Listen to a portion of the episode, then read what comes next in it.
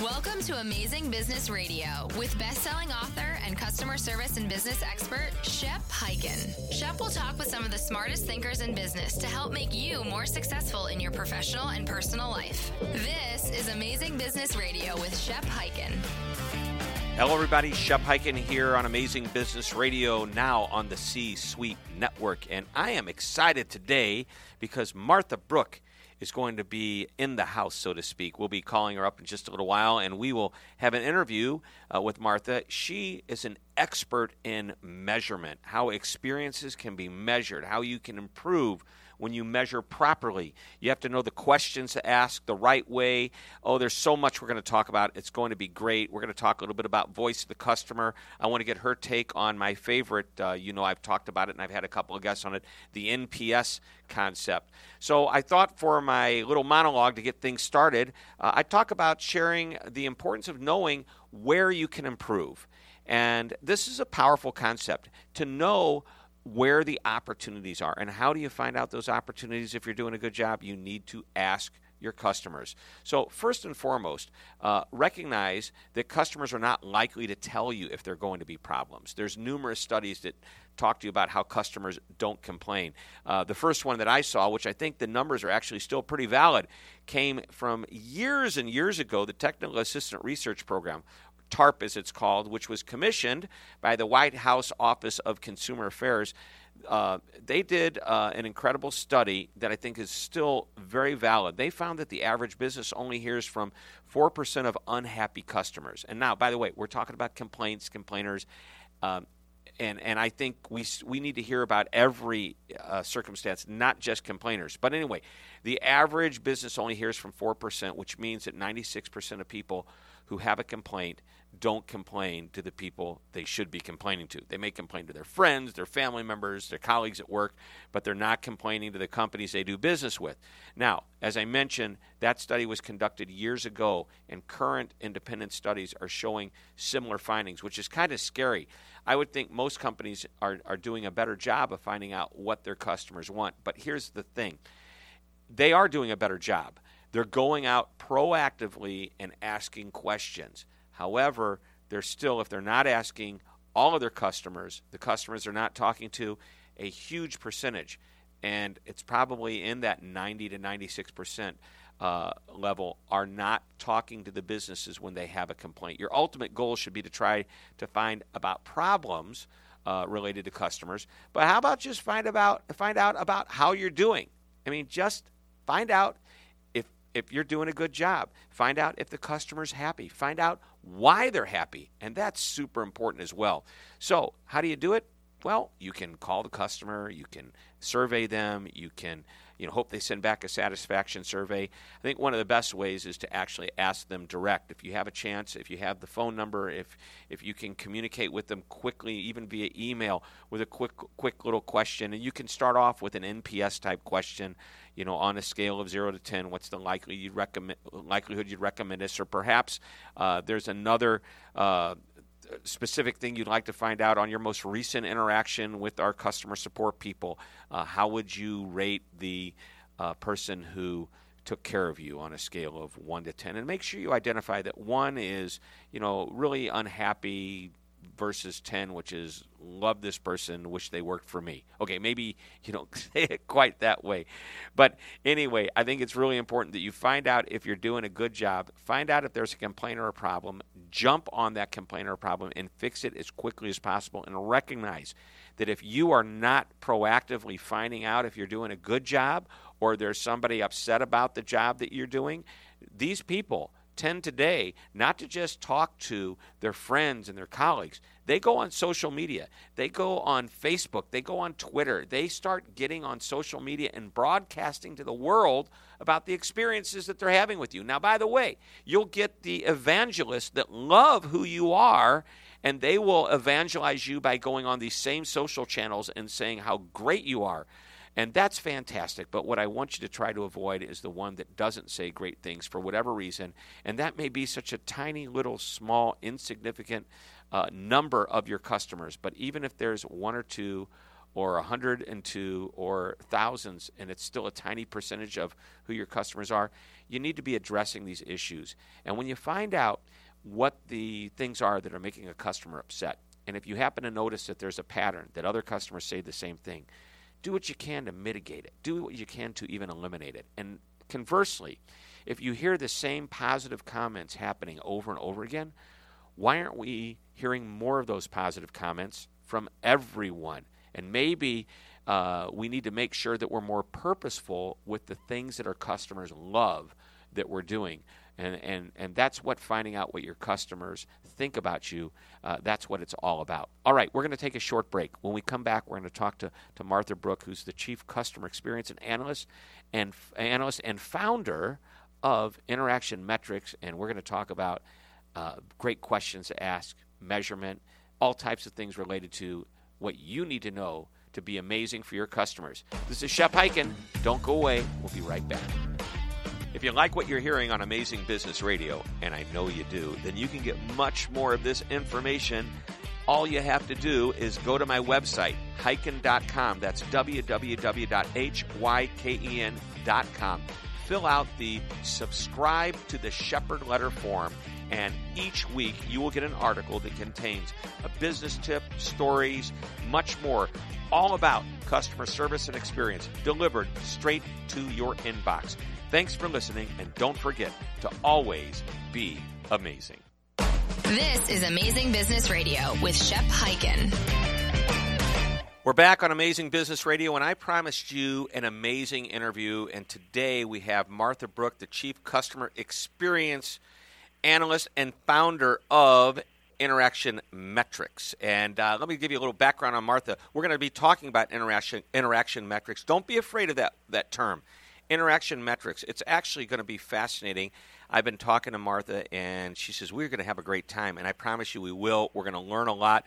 But Martha thinks about the customer experience a little bit differently. She feels experiences can be measured, and measuring is how you improve, but only if your measurement is sufficiently nuanced. So, to spread her ideas about metrics to companies everywhere, Martha founded her company back in 2004. That's Interaction Metrics, and they provide uh, customer feedback uh, and rigorous customer service evaluations for their clients, and they have an incredible list of clients. I was looking at this. She works with, oh, a small brand like Adidas.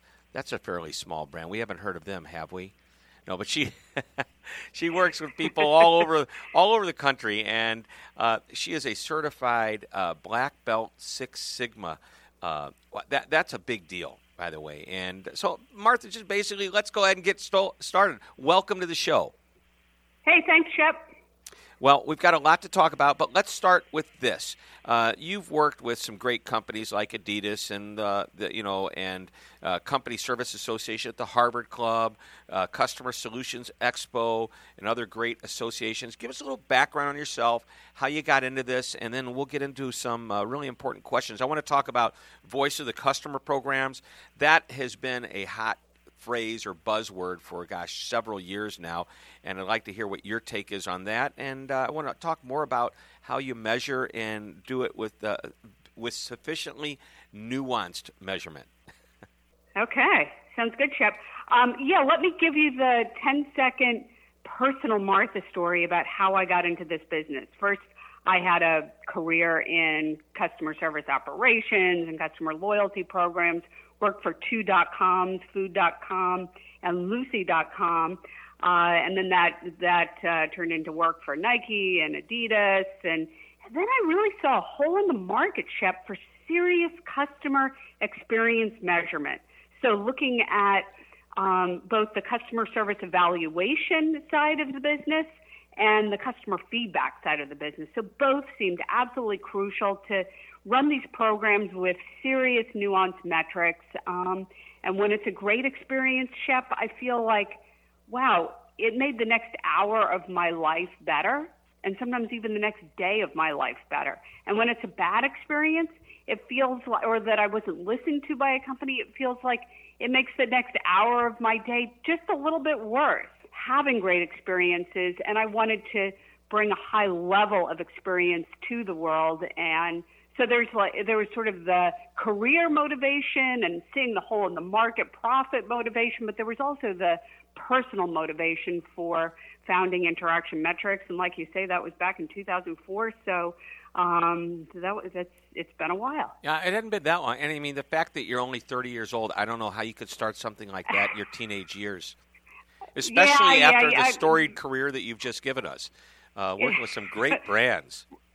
Yeah, thank you, thank you. Um, yeah, we've been working with uh, the CareCredit arm of GE. Now they're actually owned by Synchrony Financial for uh, 10 years or so. Um, Konica Minolta, a really interesting robotics company called Yaskawa. So what unites our companies is uh, that they're really serious about measuring and improving the customer experience. Wow. Well, this is great. So uh, we're going to jump into it. Um, I get what you do. Tell us. Oh, oh, you know what? I just have to ask. One, give me the definition of what you know you considered nuanced measurement. Uh, sure. So it would be looking beyond. Do you know, how people talk about net promoter score, Shep. Mm-hmm. And I want to, and yeah, I was, and I'm thinking as you're talking to me, I'm thinking I need to ask you, and we'll get into that in a little while. But I do want to ask you. I've written it down. Your feeling about the net promoter score because that's a pretty broad uh, measurement, and it's one of my favorites. We've had people on the show talking about it before, so you know I love to talk about that. Okay, so well, let's maybe circle back on that, but let me set up what nuanced metrics is in contrast to that. So, um, net promoter score is what we call an outcome metric, right? It's after your stay at the hotel, are you likely to recommend or not? Right. Um, after your rental car, are you likely to recommend or not? Um, so it's one input with one output. It's very, very simple. And we'd say it can be an indicator, but it doesn't really get into what's going on with the experience. Why would you get the net promoter score that you're getting?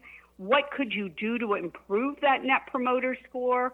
Are you really reinforcing your brand through your experience? It doesn't get into the nature of customer experience at a sufficient depth to actually be actionable. So right? nuance that's is like problem. bringing it nuance down. Is, it, it- nuance is bringing it down many levels so that you know exactly what's going on, so that you can make very, uh, very precise changes, so that you can actually transform the experience, so that you can move it from a C to an A, so that you can move it to, from a three to a one, from a 60 to a 100, right? Right. So it's really it's it's it's um, more of a tool as opposed to just sort of a simplistic indicator. So it sounds like, and I, I love this concept. Uh, for example, a hotel might look at 700 different points that they want to measure and make sure uh, they're doing a good job in all these different areas, from the interaction that somebody might have with a, an employee to cleanliness to housekeeping to the way the bed is made. I mean, there's so many different little areas. And I use the number 700 because one of my clients had a survey where uh, they had a mystery shopper come in and evaluate 600 points. And recently, a client had a survey with 900 points of evaluation on it. And they're looking to see, you know, how did they do in each one of these little areas and could they.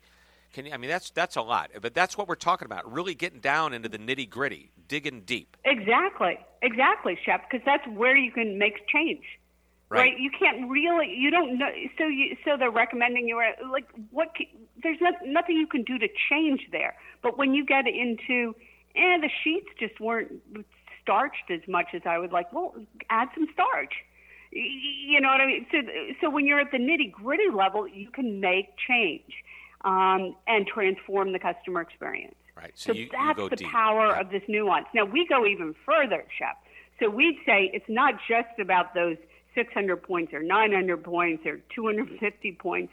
We'd say we'd layer on two other things. It depends on the customer, right? So every customer is having their own experiences. Assertive customer is having a different experience than the shy customer, the informed customer, different than the novice customer, right? So different customers are having different experiences, so that needs to be taken into account through the statistical analysis. And the other is that it's not all equal.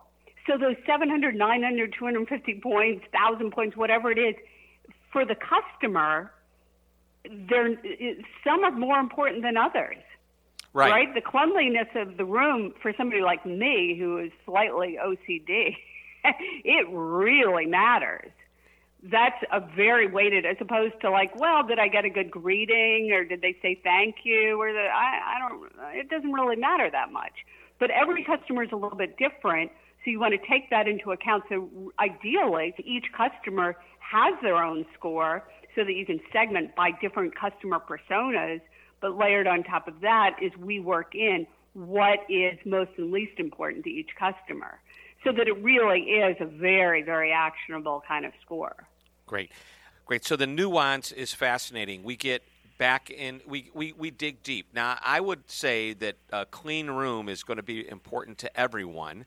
Some people, uh, while you are, as you say, OCD, you know, I'm probably slightly, the same way. Well, well, well, slightly OCD. But but nobody wants to find nobody wants to find a dirty glass, dirty towels, and a cockroach in their room. I mean, there's standards, so we get that. But I do understand that you know some people walk in and they love the greeting, they love being recognized, they love being appreciated, while others just kind of want to get in and get you know it's quiet. So I get that.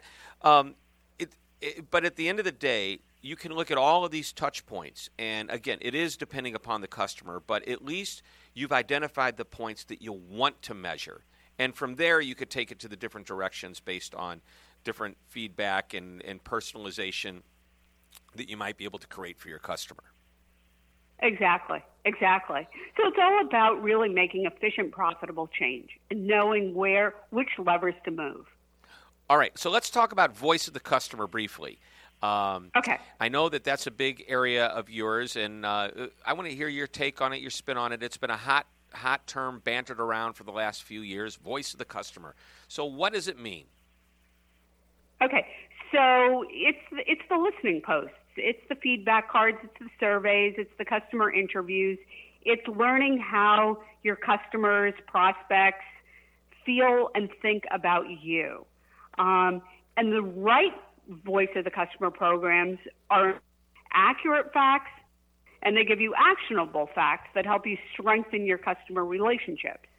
So, both accurate facts and actionable facts. So, they have to be sufficiently nuanced that you can actually make change, and they have to be scientific. It has to be accurate. So, all too often we see this sort of like sample of one or you know, or surveys done in, in ways that um, are highly biased or questions that are asked in ways that are highly leading. So you're not really getting the voice of the customer. You're getting the voice of the customer through all kinds of filters and biases and distortions.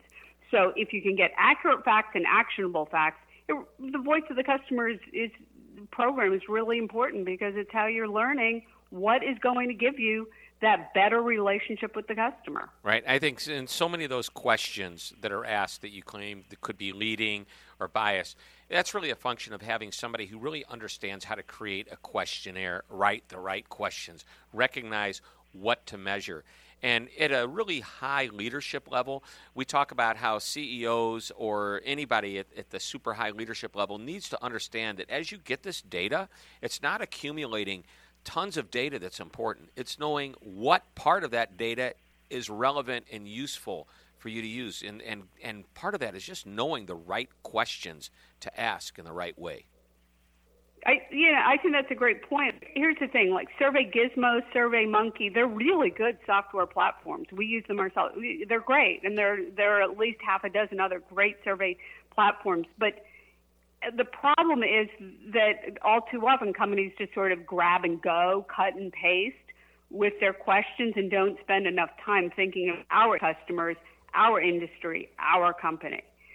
So the integrity of the questions really matters. Oh, no doubt, no doubt. So, uh, the, you know, it, it's all going to be backed up with the right people asking the right questions. I'm looking at the clock. I want to take a short break because uh, we have so much more I want to talk about. When we come back from the break, we'll give everybody a breather. Uh, we're going to talk about uh, your listening study, your customer listening study. I want to get your take on Net Promoter Score, and then uh, we'll see how much time we have because there's so much more that I want to ask you. Ladies and gentlemen, you are listening to Martha Brooke talk about oh all types of measurement techniques, the importance of questions, voice of the customer. We have a lot more, so don't go away. We'll be right back. If customer service is the new marketing and content marketing is one of the hottest marketing trends, then it makes sense that your customer service and experience strategy would include a content marketing strategy. Delivering relevant content, not blatant promotional content, is part of the value that you can bring to your customers. You can become an influential voice in your industry, which creates more leads, loyalty, and brand recognition. And that's where PowerPost comes in. This solution will help you be more organized and efficient in the way you publish and post content to social channels, websites, blogs, email, and more. And the team at PowerPost can provide consultation and services to help your brand evolve into a modern day marketer. Turn your company into a publishing machine that adds value to your customers' experience. Learn more at www.powerpost.com digital. That's www.powerpost.digital. This is Amazing Business Radio with Shep Hyken. We're back talking with Martha Brooke, the Chief Customer Experience Analyst and founder of uh, Interaction Metrics. And we're going to talk about the customer listening study. Now, uh, Martha came up with this customer listening, st- listening study that evaluated the quality of the top uh, retailers' customer satisfaction uh, surveys, and these are companies like uh, Apple, Target, and Walmart. And what uh, her study indicates is that the top real- retailers are you ready? And and I'm going to quote this: they are collecting largely inaccurate data and are failing to use their surveys to engage their customers. Now, when I hear that, I go, how can these big companies be making a mistake like that? But, Martha, you're going to tell us. So, uh, talk to us about this customer listening study. Yeah, sure. Thanks, Shep. Um, so, so this summer, uh, a, a, few of my analysts and I were were just kind of talking about our latest retail experiences and what was going on in the survey world, and it suddenly occurred to us, you know, wouldn't it be great to do a study that evaluates the quality of these surveys? Um, because we all, at the end of our invoice, whether it's from the Gap or Kohl's or Target or Walmart, we see this like, would you take our survey? And maybe it's like enter a chance to win $5,000 sweepstake or whatever it is.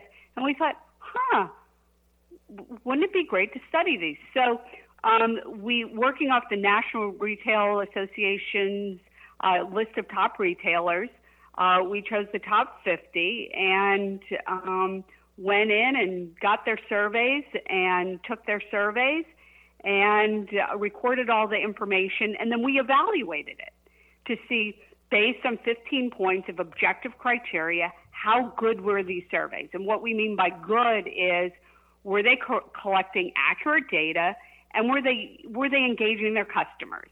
And what we found was no and no. So wow. um, with 23 questions on average, the surveys were excessively long. Sometimes, Shep, longer than the interaction itself. So when you think of top retailers, remember that's also Burger King and McDonald's. These are two minute interactions, and some of these surveys were just excessively long.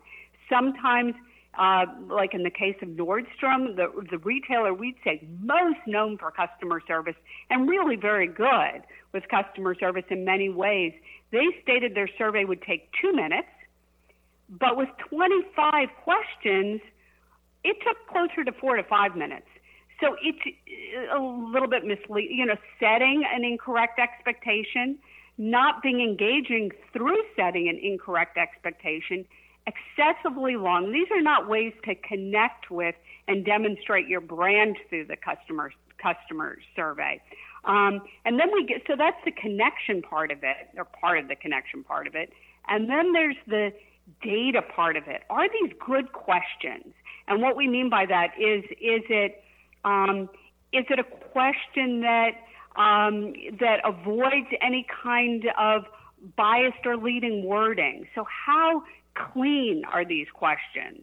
Um, and what we found is that 32% of all the questions were leading customers to give the answers that companies want to hear. Again, 32% of all of the survey questions were leading customers to give particular kinds of answers. That's amazing answers, to I me. Add. I mean, that blows my mind, and and they're not getting real answers. And by the way, you hit a point, and it drives me crazy. I have a great experience with you. Then you send me the survey, and I want to take it because I want to tell you how great it is. And then about three or four minutes into the survey, I look down, I see I'm only six percent of the way through, and I'm going, "Oh no, I'm done. I'm checking out." And that aggravates me. And then you want to know what happens after that? Since I didn't complete it, what do you think happens two days later? I get another email asking me to complete it, reminding me of the lousy experience I just had with your brand. You've taken a great experience and eroded it with a with a uh, a, a, bad survey experience. So uh, I, I, mean that's that's part of what you're getting at, and the other part of it is these people or these companies are asking the wrong questions, and if they are asking even the right questions, they're asking them the wrong way. Exactly. So Family Dollar had 69 questions on their survey. 69 69 questions, 29 of which were leading. Wow. Give me an example so, of yeah. a leading question. Oh, so it would be um, uh, uh, how satisfied were you? Were, uh, how satisfied were you on a scale of of one to 5 Mm-hmm. Well, you're already assuming the customer is somewhat satisfied. Oh, actually, that's a great segue into Net Promoter Score. Many of them did the how likely to recommend us to a friend or colleague. Um, since they're retail, it's mostly how likely are you to recommend us to a friend. Mm-hmm. Well, that that you're at least somewhat likely to recommend. Wow. Yeah, because the way you, right? you're phrasing the question in such a way is, you know, how likely are you to recommend? You're already implying right. you are going to recommend. Exactly. Uh, you know, and and that's boy, you now you're you're like taking down the whole NPS score thing. the question. no, but I think when, look, when look, there are some great things about NPS. Right. And some not so good things about NPS, but that's you know, an example that, that I think we can all relate to because we've all seen that question. So when you're asking me what's an example of a leading question, I, I think that's a great I, I hope that's a great example yeah. because well, we've all been so exposed to that question. Right. Here, here's what I'm thinking. On a scale of 1 to 10, how hard do you hit your wife, sir? Okay, it, it's like well, you're implying that I hit my wife.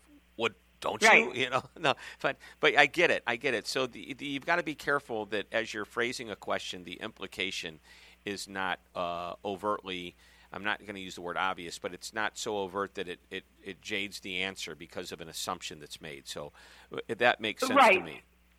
Right, exactly. And then, but there are also other things like faulty scales. That's ways of collecting inaccurate information. So at one end of the scale might be, um, you know, pretty good, and at the other end of the of the scale is outstanding. Well, what about it was just sort of like okay? Mm-hmm.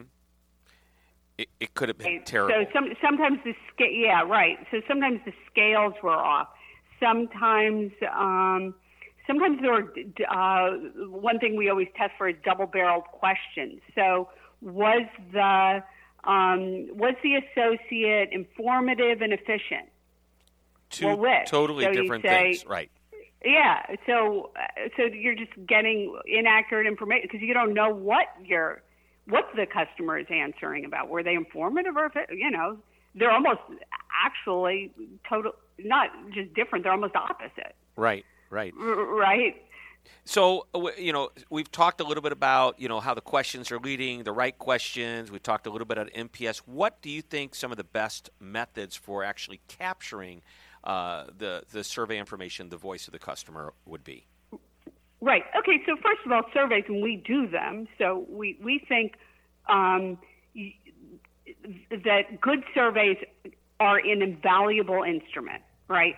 So both g- good surveys. It has to be um, connecting. It has to be bias free. The information needs to be analyzed in scientific ways. So um, a survey is one way to collect great information, but thinking outside of the box, uh, we think customer interviews are tremendously valuable. So that's where you have the one on one, usually over the phone, but sometimes out of a store, outside of a store, or in another kind of situation. But that one on one interview uh, is tremendously valuable because what that interview does is, uh, and oftentimes they're recorded with our company, they're almost always recorded um, uh, because that's what our clients are looking for. But with that audio recording, you're able to then show the client exactly how the words that the customer uses, more about how the customer actually feels. It allows the customer to sort of riff, kind of like we're riffing, Shep. Mm-hmm. It, it allows the it, it really allows the um, allows the voice of the customer to emerge. So that those interviews, which can be more free form and um, allow for more possibility, allow for the customer to talk about things that maybe you didn't know were important. But that's right? all subjective and not objective. Well, the thing is that if you do enough interviews, it becomes objective because reoccurring themes do emerge. Okay. So if you just do a handful of them, it's kind of like the focus group. To your point, Shep, it's it gets into kind of like that narrative subjective realm. But if you do enough of them, it actually gives you quantifiable data. Okay, I like it. I like it. And uh, yeah. so you like the the, the interview uh, method, the right surveys, and you know when's the right time to talk to a customer? How how uh, recent? Uh, like, it, is it wait a day, wait a week? What's the best timing? Very. very recent because customers don't think about you that much. I mean, uh, so many of these surveys, Shep, are written as though like the customers like all they do is think about you. Mm-hmm. They really don't. They don't think about you. So, uh, so it's so it's got to be recent, and it's got to be about the the point at hand right? Like you've just spoken to the associate. That's a great time to do like a, a survey just about that associate interaction. Mm-hmm. Or you've just bought a product, you've just left the store. That's a good time to to to hit the customer up with their their thoughts about that experience. Um, I, I guess I did want to add a couple of other techniques that are really helpful. So sure. there's the intelligence surveys. There's the customer interviews, audio recorded, preferably. Um, there's also uh, mining open-ended comments. So all too often we think about the survey as that series of multiple choice questions, as in Net promoters, or how likely are to scale zero to ten. Um, but there's also mining those open-ended comments. So what could we have done better? How do we compare to our competition? Who is our competition? What do they do well? All mining that those comments and I don't mean just using software to pull up a word cloud, but actually using research intelligence to go through and code those comments and then turn that into um, data that can be analyzed. That's very, very powerful evidence because, again, you're getting out of your preconceptions about what you think is important to the customer and getting into the true voice of the customer, right? Does that make sense? That makes total sense. Makes total sense. Yeah. Yeah. Yeah. Also, you mentioned somebody, uh, one of one of your interviewees talked about mystery shopping. We think mystery shopping done well, um, which for us is persona based. So it's not not all shoppers come in with the same objectives. So being really clear about what their objectives are, what their personality traits are, um, and doing mystery shop shopping using those personas, that's a very powerful way to, to get information about how companies are really performing uh, with their with their customers.